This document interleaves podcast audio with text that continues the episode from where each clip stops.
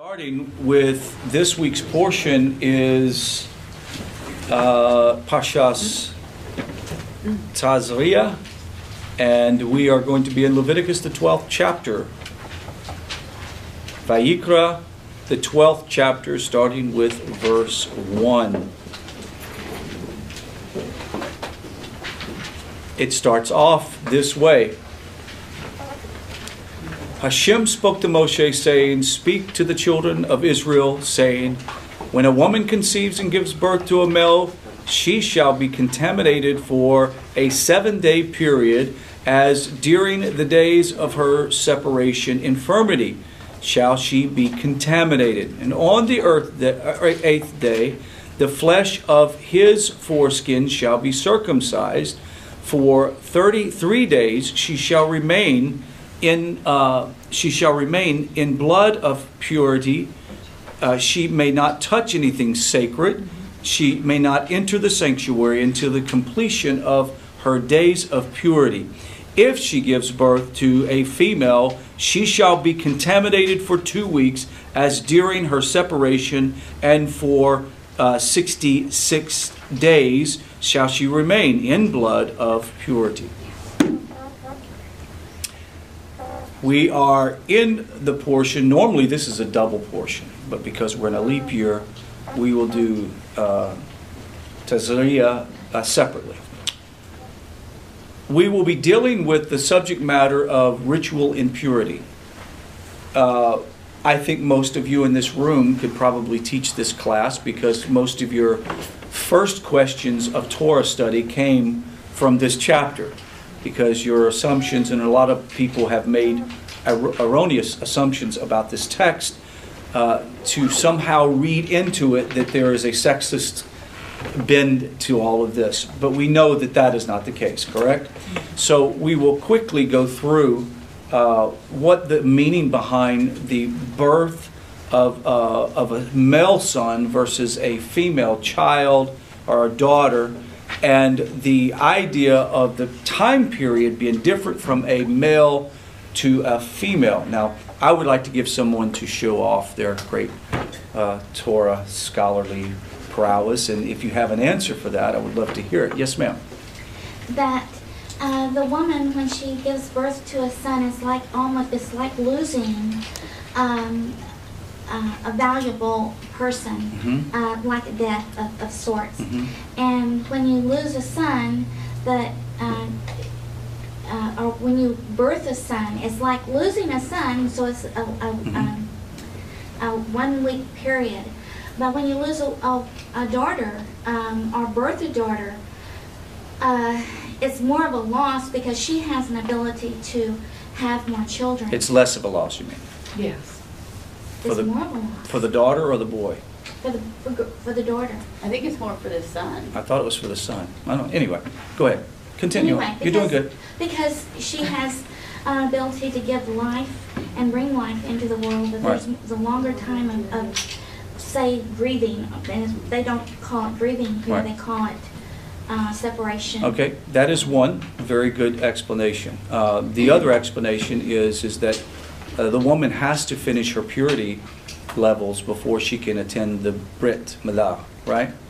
Uh, She has. to, I mean, it's just uh, common sense. Uh, at the same time, the male, the male child receives his connection with Hashem through the Brit Milah. He's purified upon circumcision, right?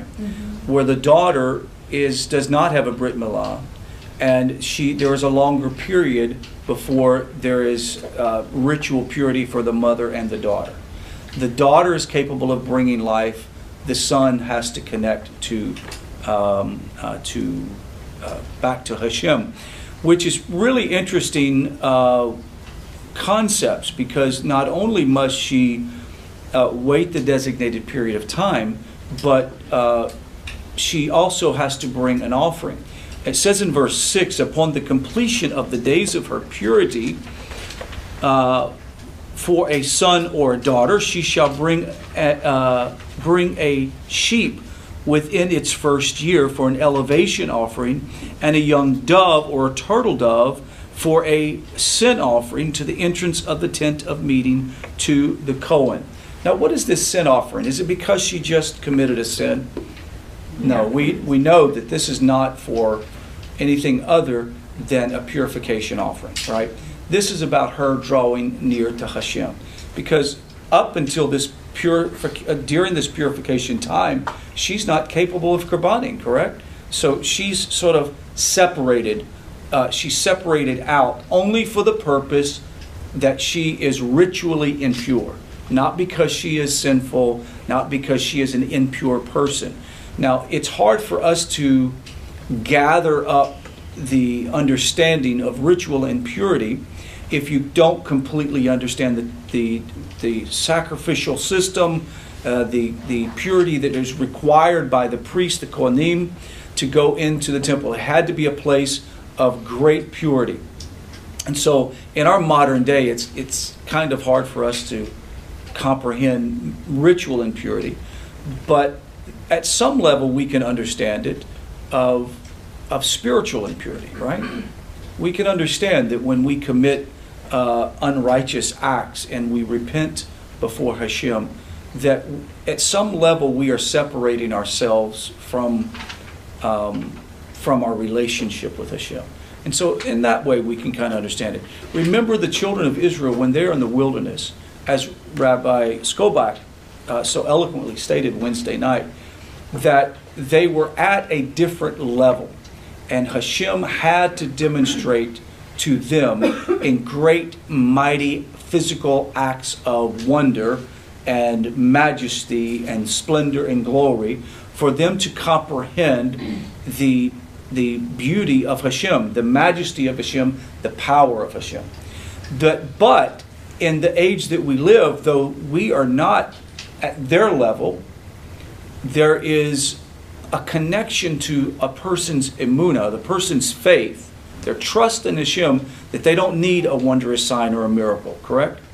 So if you can remember that, one of the purposes for the Mishkan was to put a very strong visual connection to or within the customs and traditions of the people so they could begin to comprehend not only the great splendor and majesty of the king, but the fact that anybody that draws near must be pure, must be pure. The the uh, Brit Milah is pretty interesting because we have the boy being circumcised on the eighth day. And we know that there's, there's science behind that, but there's more than just science. Hashem didn't do it just for medical reasons. There is um, a number of ideas that have come out of the eighth day, and we sort of touched on it um, a few weeks ago, didn't we not? And what we touched on is understanding that the eighth day is not necess- is, does not mean there's you know, an extra day added in the week. There's only seven days a week. So, what does the eighth day mean? The eighth day indicates that which is outside of the physical realm, it is actually within the heavenly realm. It's when this young boy is circumcised that he is elevated to a righteous state that he otherwise would not be elevated to. It is interesting that we also have, uh, you have, for example, you have the six days that the boy uh, is is going through. That they're they're looking at him, making sure that he's going to be okay. They are getting ready to assign a name. They're getting ready to do the Brit Milah. But until he reaches that seventh day and then final that eighth day, he's not fully in the whole covenantal system. So, it is interesting that the eighth day is seen sort of repeated at, in a number of, uh, of occasions, or the number eight. For example, when uh, uh, Abraham is not given the covenant of the land until Abraham is circumcised, mm-hmm. right? He was a man of faith. He trusted Hashem. He walked with Hashem. But the covenant of the land did not come until he was circumcised. The people, when they entered into the land, of Israel. It took them seven years to conquer it, seven years to divide the land, You, you're seeing the, the, the pattern arise here. You see that Hashem deals with his people for 6,000 years. There is a seventh day or a Sabbath that comes, the millennial kingdom, or and then you're going to have the eighth day, which is going to be the day in which all souls that have been uh, uh, sanctified and made righteous will be will be lifted up to its I guess, final level, the world to come. And, you know, though we might have great minds of fantasy, it's hard for us to even understand what that really means. There's great text within the Zohar, Midrashic sources that will talk about that, and we encourage you to do that. Let me read you a couple of things from Rav Nachman that I thought would be uh, interesting.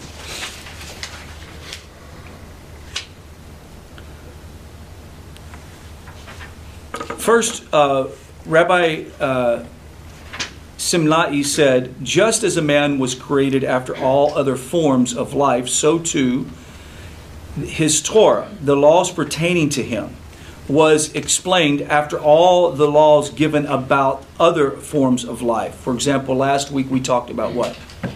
What was clean and unclean animals, correct? Here we have that uh, man is is given his Torah about his circumcision. Why did God create man last after all other creations? Two reasons are offered. First, because man is the ultimate reason for creation. Reason why creation had to be done first. Therefore, everything else was created beforehand to be ready to serve him. Second, to prevent him from arrogance. He should know that even a flea was created before him. So it's something to remember that as as as lofty as, as lofty as we feel about being one of God's children, we have to remember that ants and fleas were created before us. Or think of the most obnoxious animal, roaches, were created before you, right?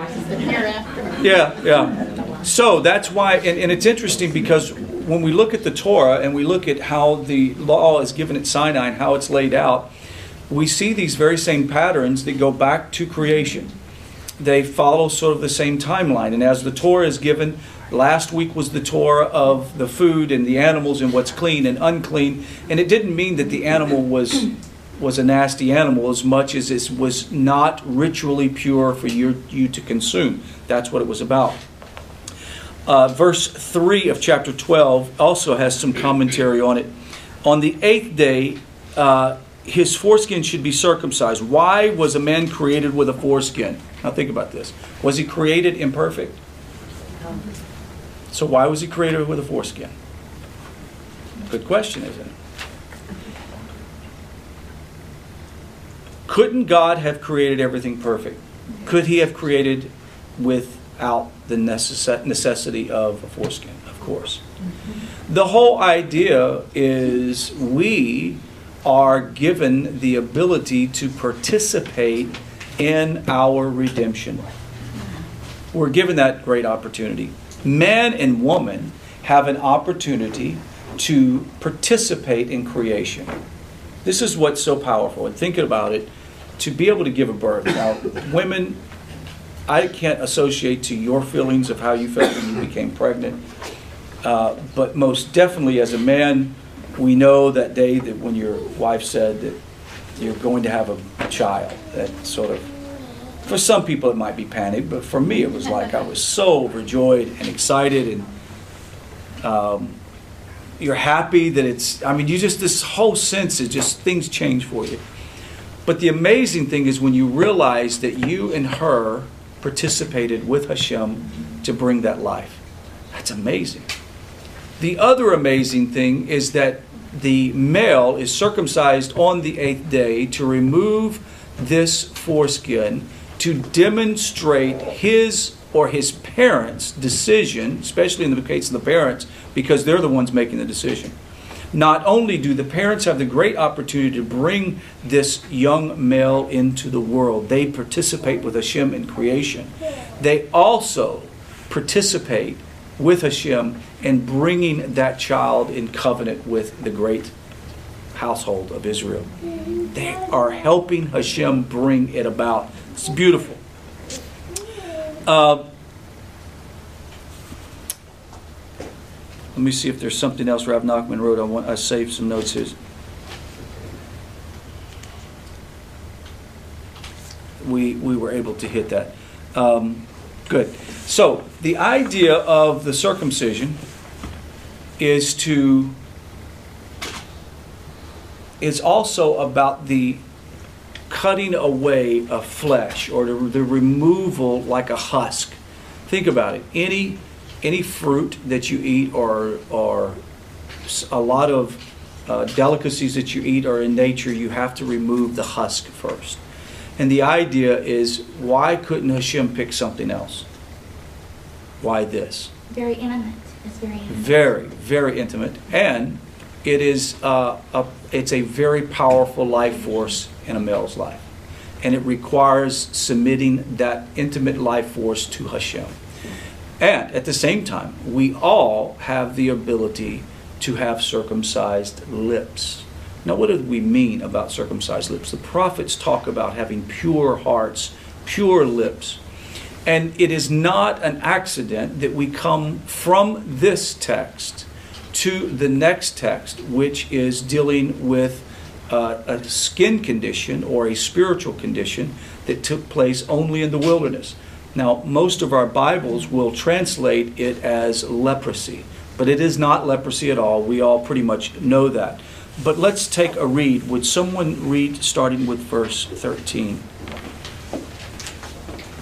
Hashem spoke to Moses and to Aaron, saying, If a person will have on the skin of his flesh a sais, or a sapachas, or a baharis, and it will become a tsaros affliction on the skin of his flesh, he shall be brought to Aaron the Cohen, or to one of his sons, the Kohanim. The Cohen shall look at the affliction on the skin of his flesh. If hair in the, in the affliction has changed to white, and the affliction's appearance is deeper than the skin of the flesh, it is a, it is a tsaros affliction. The Cohen shall look at it and declare him contaminated. If it is a white baharis on the skin of his flesh, and its appearance is not deeper than the skin, and the hair has not changed to white, then the Cohen shall quarantine the affliction for a seven-day period. The Cohen shall look at it on the seventh day, and behold, the affliction retained its color, and the affliction did not spread on the skin. Then the Cohen shall quarantine it for a second seven-day period. The Cohen shall look at it again on the seventh day, and behold, if the affliction has dimmed, and the affliction has not spread on the skin, then the Cohen shall declare him pure. It is a mispachas. He shall immerse his garments and become pure. But if the mispachas should spread on the skin after it had been shown to the Cohen for its purification, it should be shown to the Cohen again. The Cohen shall look, and behold, the mispachas has spread on the skin. The Cohen shall declare him contaminated. It is tzaraas. Okay, let's stop right there for just a moment.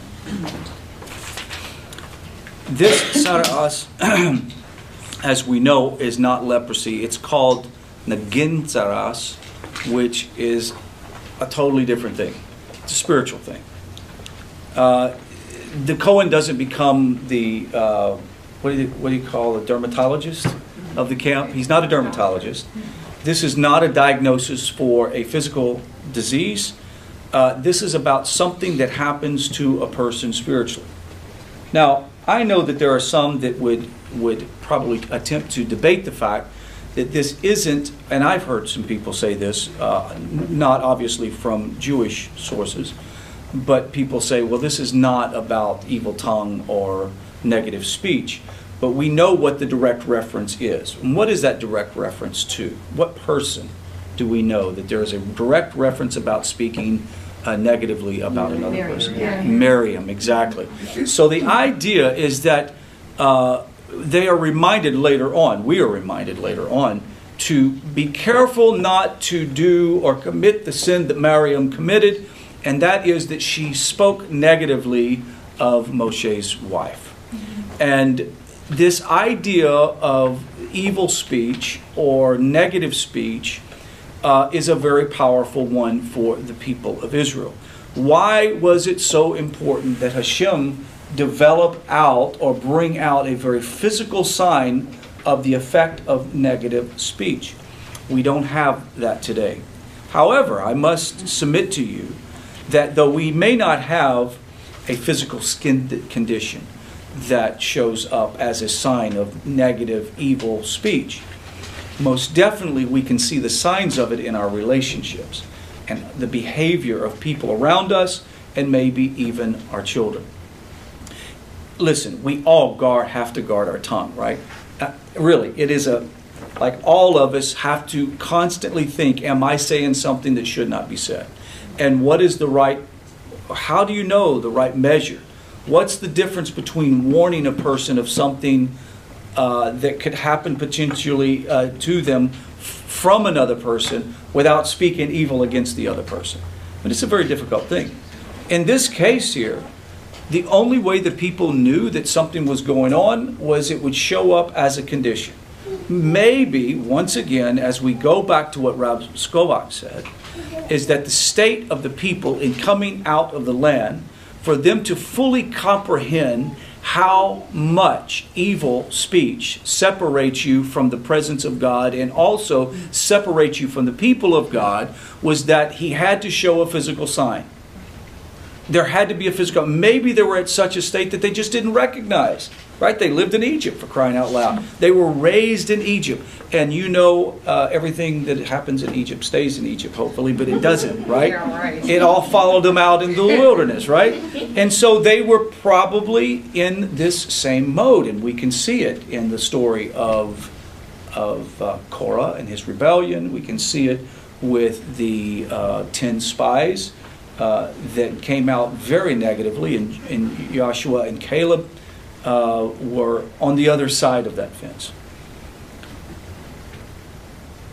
It was needed for the people to have a sign. Now, it, but it was the responsibility of the Cohen to make that determination. It was the, not the responsibility of the people. The people couldn't say, ah, this person has a skin disease and send him over to the Cohen, and we're going to make the determination whether this person has this disease. No, the Cohen had to look. It was very specific. It was like a white discoloration of the sin, skin.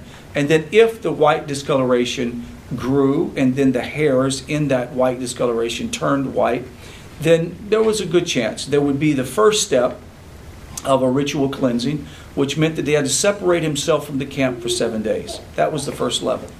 This seven day separation was important. Why do you think separation from or being on the outside of the camp was important? Look at himself, introspection. Um, there is an there is an art to uh, spiritual introspection or self-examination, right? Um, we know even the medical field, uh, your your physician or your you know the, the medical field will encourage you to inspect yourself right?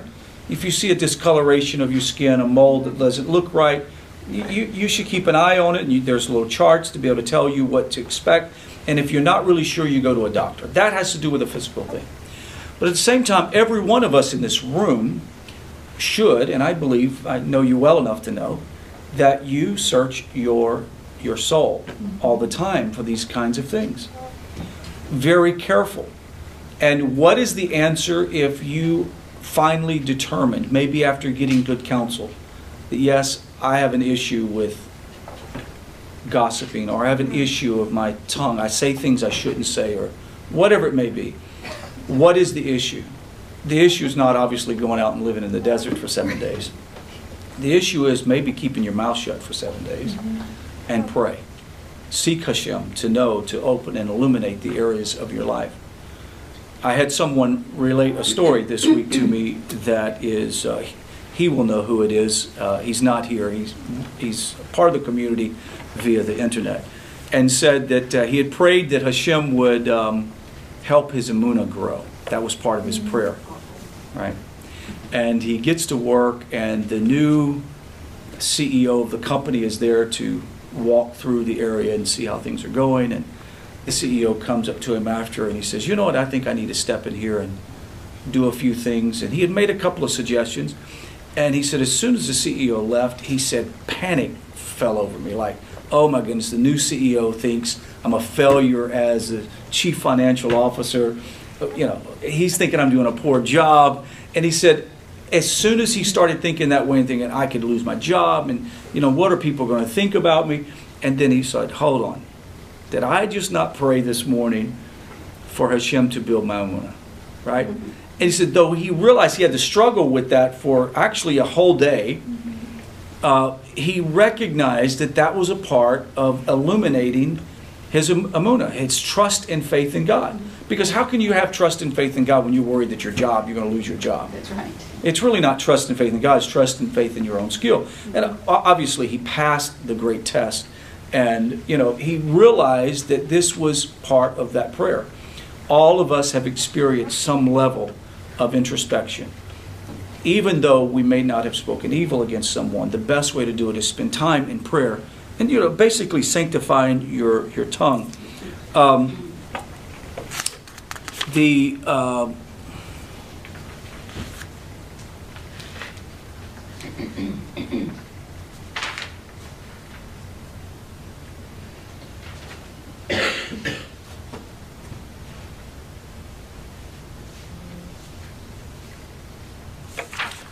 wanted to see one thing about uh,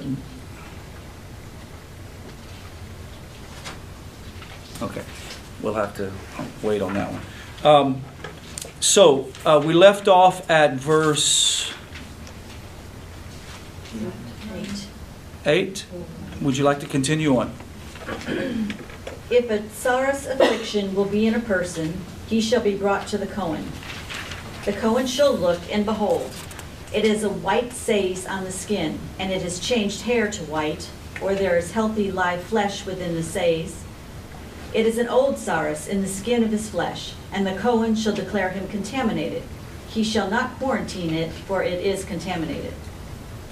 If the tzaraas will erupt on the skin, and the tsaris will cover the entire skin of the affliction from his head to his feet, wherever the eyes of the Cohen can see. The Cohen shall look, and behold, the affliction has covered his entire flesh. Then he shall declare the affliction to be pure. Having turned completely white, it is pure. On the day healthy flesh appears in it, it shall be contaminated. The Cohen shall look at the healthy flesh and declare him contaminated. The healthy flesh is contaminated, it is, it is tzaraas. But if the healthy flesh changes again and turns white, he shall come to the Cohen. The Cohen shall look at it, and behold, the affliction has changed to white. The Cohen shall declare the affliction pure, it is pure. If flesh will have had an inflammation on its skin, and it will have healed, and on the place of the inflammation there will be a white sais or a white baharis streaked with red, it shall be shown to the Cohen. The Cohen shall look and behold, its appearance is lower than the skin, and its hair has turned white. The Cohen shall declare him contaminated. It is a tzaraas affliction that erupted on the inflammation. But if the Cohen looks at it and behold, there is no white hair in it, and it is not lower than the skin, and it is dim, the Cohen shall quarantine it, quarantine it for a seven-day period. If it spreads on the skin, the Cohen shall declare him contaminated. It is an affliction. But if the Baharis remains in its place without spreading, it is the scarring of the inflammation. The Cohen shall declare him pure. Okay, stop right there. Wouldn't it be nice to uh, to live in a world in which you knew who you were dealing with? You could just walk up to them and go, eh, nah, I don't need to get involved in this relationship because you could see the white blotches on their face and right. I think we'd all wear white gloves. Yeah, we would all wear it. That's what this is what I mean, We'd gonna say. Ho- hopefully we Trying to find wouldn't, one but would without it not be nice? But what's so cool about this, this disorder, if one were to somehow be able to mask it and no one know, you know, keep it under their clothes, that, I mean, it could show up like patches of their beard would come out or their hair. Uh, it could show up in many different fa- fashions or forms, but it could also show up in the house or on the tent. It could show up on vessels. Uh, so it's like, you're not going to hide it. Sooner or later it'll come out. And, and I, I think that is one of the great lessons that we learn from this text is that evil speech will manifest itself. Bottom line, negative speech will manifest itself. Have you ever been around either a company you work for or a volunteer organization in which, uh, as soon as you got into it, you began to recognize what evil speech has done to that organization? It'll tear it up. It'll tear up an office space. I mean, there are people that get fired over that kind of stuff nowadays. Why? Because uh, haughty spirit and pride always is the uh, sort of the the root of of evil speech. Why do we speak evil? Why? It lifts us up. We think if we tear someone down, it lifts us up. In reality, we're chopping ourselves down in the whole process. Um, so this whole text continues on talking about a man or a woman in whom there will be an affliction on the scalp or on the beard. Uh, hopefully, it's not your wife's beard. But anyway, the Cohen shall look at her at the affliction and behold. I'm sorry, my mother-in-law had a beard. But anyway, I'm just picking. I'm just picking. I had to lighten the room. I had to lighten the room. She didn't have a beard at all. Do what? Yeah, I've got spots on the shoulder. Yeah. Oh boy, that's in jest. That's wrong. I shouldn't have said that. Now your conviction's hitting you. Are you getting itchy? Yeah, I, I, think, I think my mustache is itchy, and I'm feeling kind of. Uh, so let's let's briefly let's have a discussion about uh, the many aspects of evil speech. Can we do that? Can we do that? Uh, and if you speak up, speak loud enough so the person that's listening can hear. Let's talk about some aspects of evil speech and even throw out some things that you think might be and you want better definition. Can you talk to me? What would you categorize in a modern day? What would be evil speech? Just anything negative. Okay, what if I call the police and I report my neighbor is is um, doing something that seems to be illegal? Is that evil speech? No. Okay, so we know that when we say anything negative, there's a there's a line here, right? So what what what are we talking about negative? It's untrue. It, well, did you know it could be true? It yes, could be ma'am. true. The, the way that I explained um, um, tattling or gossip to my children is you don't carry stuff to anyone else about what someone's doing unless what they're doing is dangerous to themselves or others. That's very good. That's a good one. Yeah. That's a very good, I, I like that. That's a very good response. And as a matter of fact, you know, when you raise your children that way, uh, it's amazing. Um, our children never fought and fussed and, you know, they had their little spats occasionally. I'm not talking about that. I'm talking about there are some families that is violent to be around them, right? The kids hate each other. Why? Because they have allowed that root of evil speech to exist, thinking, oh, kids will be kids. But no, they should understand that they, their brother or their sister is precious to them and should treat them that way. So it is, it is negative, but it can be positive. It can be a truth or it can be a lie. So let, let's, here's an example. Let's say that um, um, I'm going to go uh, purchase something at a mom and pop store. And I went to uh, the mom and pop store, the Ace mom and pop store before. But I didn't like it because the service was bad, they were unfriendly, and they gave me some bad advice. So I go to mom and pop store B, right? Go in, talk to them, and I say, I'm so glad you guys are amazing. Your shop does great work. You're friendly. You're accepting. Not like the Ace Mom and Pop store. Mm-hmm. Is that evil speech? Yes. Now, what if a friend of yours is thinking of going to Ace Mom and Pop store? Let him go. You let him go. Right. Right? Now, if that friend says, hey, I'm getting ready to get this fixed, where, what do you recommend? Well, you wouldn't tell them, don't go to the Ace Mom and Pop store because they're horrible. Mm-hmm. You would say, oh, go to the B Mom and Pop store. They're great. Those are the people I really like. Mm-hmm. And it, look, it's easy to do. We all we all fall into this trap occasionally of saying things we shouldn't say. That's why this lesson is so very important for us to s- ref- stop every year for this portion and say, Do I speak evil? Let's think of some more scenarios. Give me some more. Yes, ma'am. On the other hand, the A shop might have changed their ways. Correct. Maybe they realized they were losing Correct. customers and wondering why they're not as busy, where the Correct. neighbor down the street has all the cars lined Correct. up. And perhaps it would be okay that if they both have good reputation, Right? then maybe that customer J will go to the A and mm-hmm. be happy and then start to recommend. "Gee, I had a Absolutely. good experience. So sometimes leaving could change Right. So, that Ri- shop, so it could go opposite. right, so let me ask you, is it possible to speak evil speech and not have the intention to tear somebody down? Yes. yes. That's the thing that we have to Yes. remember. So how do we know it's evil speech? It's when what we say Can hurt someone. can hurt someone, Right. bring damage to another. Well, what if you hear someone doing that and you know they're of your same community? You go up to them and say, do you remind them? I think, I think the best way is to stand on a chair and go, unclean, unclean. Even to a whole group, and then that person will get it. Don't do it. A lot Uh, of people. I mean, I Well- don't think you should join in.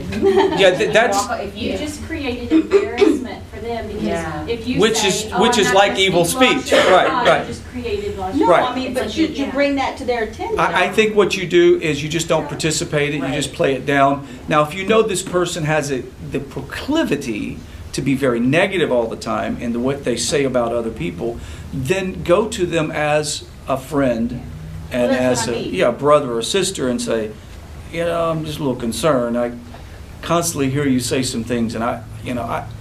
I don't know if you realize that that might borderline on negative speech, and just be careful. You might want to be Or careful. even express concern for themselves that Mhm. if they're, that you're wondering if something's going on in their life, that they seem like they're kind of down, Right. you know. That's not a because bad idea. Obviously, they're.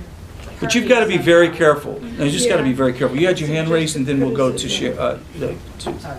Well, the other thing is, is you don't stand and listen to it. Right. Because if you do, that just, it, it causes it to grow. right. And you, and even if you don't take what they said Mhm. to someone else, it often can affect Right. the way you think about the person that they're saying Right. those things That's about. exactly Right. So, so you ha- you have, you have these little things, for example, even what you don't say sometimes can be like evil speech, right? So Keaton comes up to me, I won't pick on Keaton. It's like, hey, how's Peter doing? Uh, don't let me go there. Don't want to start. Right? I, I might as well have said whatever negative, because I've just created a, a smorgasbord of ideas that he could be thinking negative about, right? Sharon? I was, uh, I'm, I'm having an issue at work with somebody, and I caught myself being in the victim role. Right. Because other people are noticing that things are going on, and before I knew it, I was engaging in the conversation I was being, you know, negative. I was talking bad, because it was like mm-hmm. really frustrating. Right. Then I, like, all of a sudden, something just hit me. I was just standing there, and I'm like, I have no idea what this poor woman may be going through. Yeah. And she, I, she may just be lashing out at me because I, that's just who she's picked for Right. this week or next week or whatever. Like sometimes, like I really try to think about when people are mean to me, what's going on in their life because people aren't just mean to be mean. Right. It's usually a reason. Like bullies aren't bullies just to be bullies. Right. There's something going on in a bully's life and the reason they're bullying other people. Right. You know, so sometimes taking yourself also out, like if you, if like somebody in the congregation is Right. talking, you know, be like, you know, well, what, what, maybe you should see what's going on in their life. Maybe there's something deeper that's deep- Right. deeper rooted that you should maybe address with that. Right, so you could also bring up a positive side, like, hey, you know, w- w- there's this concept that in Judaism that you judge favorably. And that, that's where this comes from. You just judge favorably. I mean, you know, don't automatically assume a negative thing. Now, you, you, in our modern society, they would call that being naive. Okay, so I'm not talking about naivety. I'm talking about being smart about your environment, but at the same time, uh, if you don't have the facts, just rule favorably. I think that's the best thing. I've had uh, friends say, you know, I just have to get this off my chest. And you want to be supportive, and yet, you know, are you feeding into that? That's a really tough thing, because they really feel that they need to vent. Yes. I know. That, that's a that's a hairline. Yes, ma'am. Vent if they can vent with no names or no reference. Yeah, I, I, I think that, yeah, venting without, If you don't know who it is, you can go, you know, somebody was just so mean to me, they pulled in front of me, did X, Y, Z, and there's no names, Right. there's no way you could know who it is. Okay, that, that's them getting their frustration out. If they're speaking about a specific person and you could know who that is, then that's evil speech. unless, this is the only way that I would say that, that, that maybe mentioning a name would be any different. If you thought that the individual that you are venting to, or that person is venting to you, because you know this other individual and can help somehow elevate the situation, I don't think that that's evil speech. For example, if I, you know, I'm good friends with someone, I have someone else come up to me and say, "This is a situation. It's it's been humiliating. I can't believe the person's dealt with me that way." Then I would allow that and not consider that evil speech, because I would also say, "Why don't you let me go talk to the individual? Why don't we why don't we elevate the situation?" If you can elevate the situation, then it's not evil speech at all. It's it's beauty. Right. That's why it's important for us to follow a process that is um, that is proper. I, I heard of uh, someone was telling me they were in a cult, and uh, he said the person would uh, stand up and humiliate people if they he just assumed they had something wrong in their life, and do it in front of everybody, and then everybody was just so humiliated by the experience. Yes, ma'am. I had a situation this week when I saw somebody being really mean to somebody else.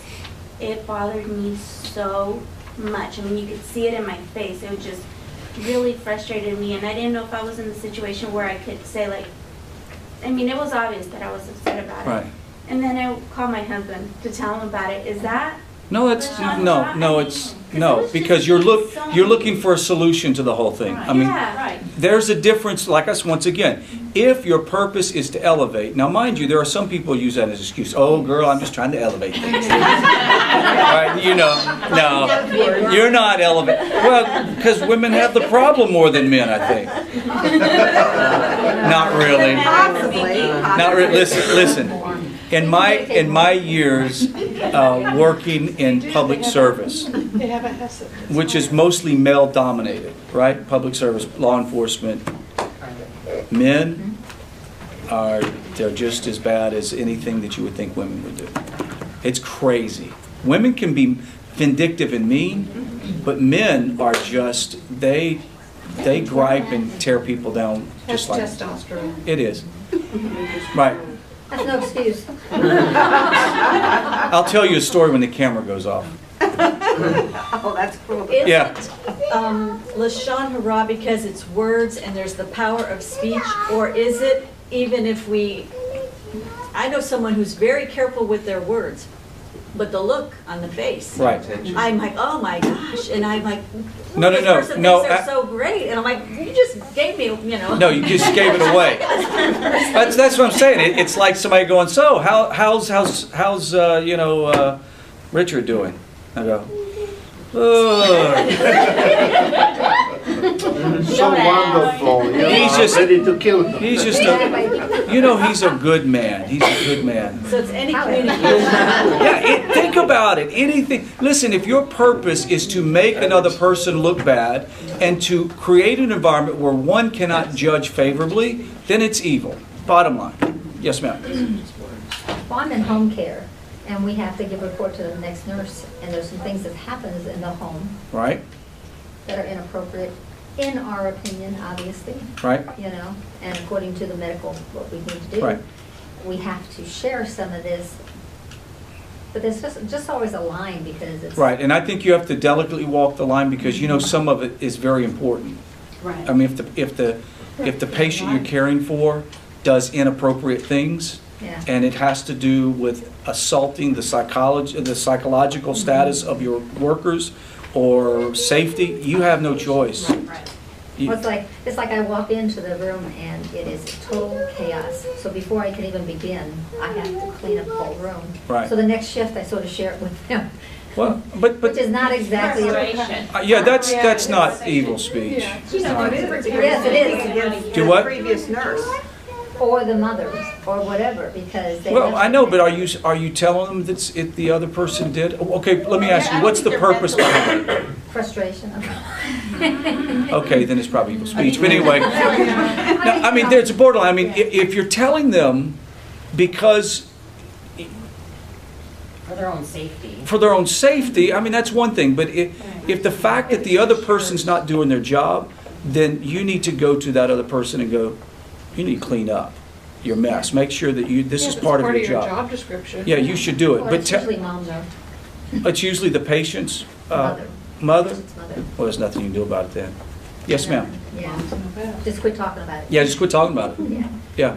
Well, there, there's also, and I, I, I thought that you, basically you judge this by, you know, we're told that when you're called to be a witness, you have to tell the truth. You Mhm. can't hide anything. So, um, when you're actually called and somebody's going to be judged on what is said, Mhm. you can't just, uh, you know, just tell the positive or just tell the negative. Cor- Oh, correct, yeah, both. absolutely. And so when you're in a situation where you have to, I mean, you're reporting stuff, that kind of sort of is wh- what gave me my balance Mhm. for, is this evil speech or is this? Right. um, uh, You know, is this making sure that justice is met? Correct. No, I, I- I think, I agree with that. I mean, let me ask you, uh, do, do we lie on a regular basis? Yes. No. Is it bad? Yes. Is it bad to lie? Huh? Yes. Is it good to lie? Okay, here we go. They talk about the lie, lie, and the I think- I'm, white I'm gonna trap you. Oh. I'm gonna trap you. What's the So what- noses? What's so- the noses? So, yeah. So someone comes up to you and rolls a baby carriage in front of you. And this baby is so ugly that it looks like a mixture of an animal and an alien. No, I'm serious. Have have you ever seen an ugly baby?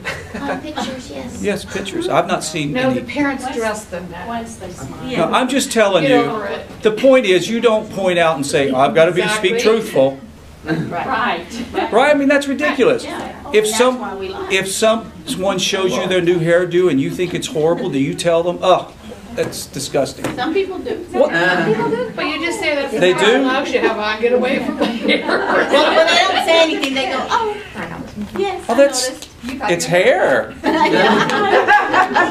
Or, or it- it- you've changed your color, that's nice. About the hair. That's nice. Or when the baby comes, you say, oh, the clothes are so beautiful. Where That's did you get that outfit? You just to. So, you change it. so don't feel dishonest because you deflect the reality of the situation. I'm not talking about that. That's not quote unquote lying. Right, Right. You're just not, okay. You're, you're not speaking the about issue. the negative part of what you're seeing. right, right. You don't address it, that's evil speech, the- the- right? The eyes Speaking about the value that you see. anyway. Absolutely. Well, this concludes the class. Everyone say shalom. Yes. We're kidding. No, he wasn't.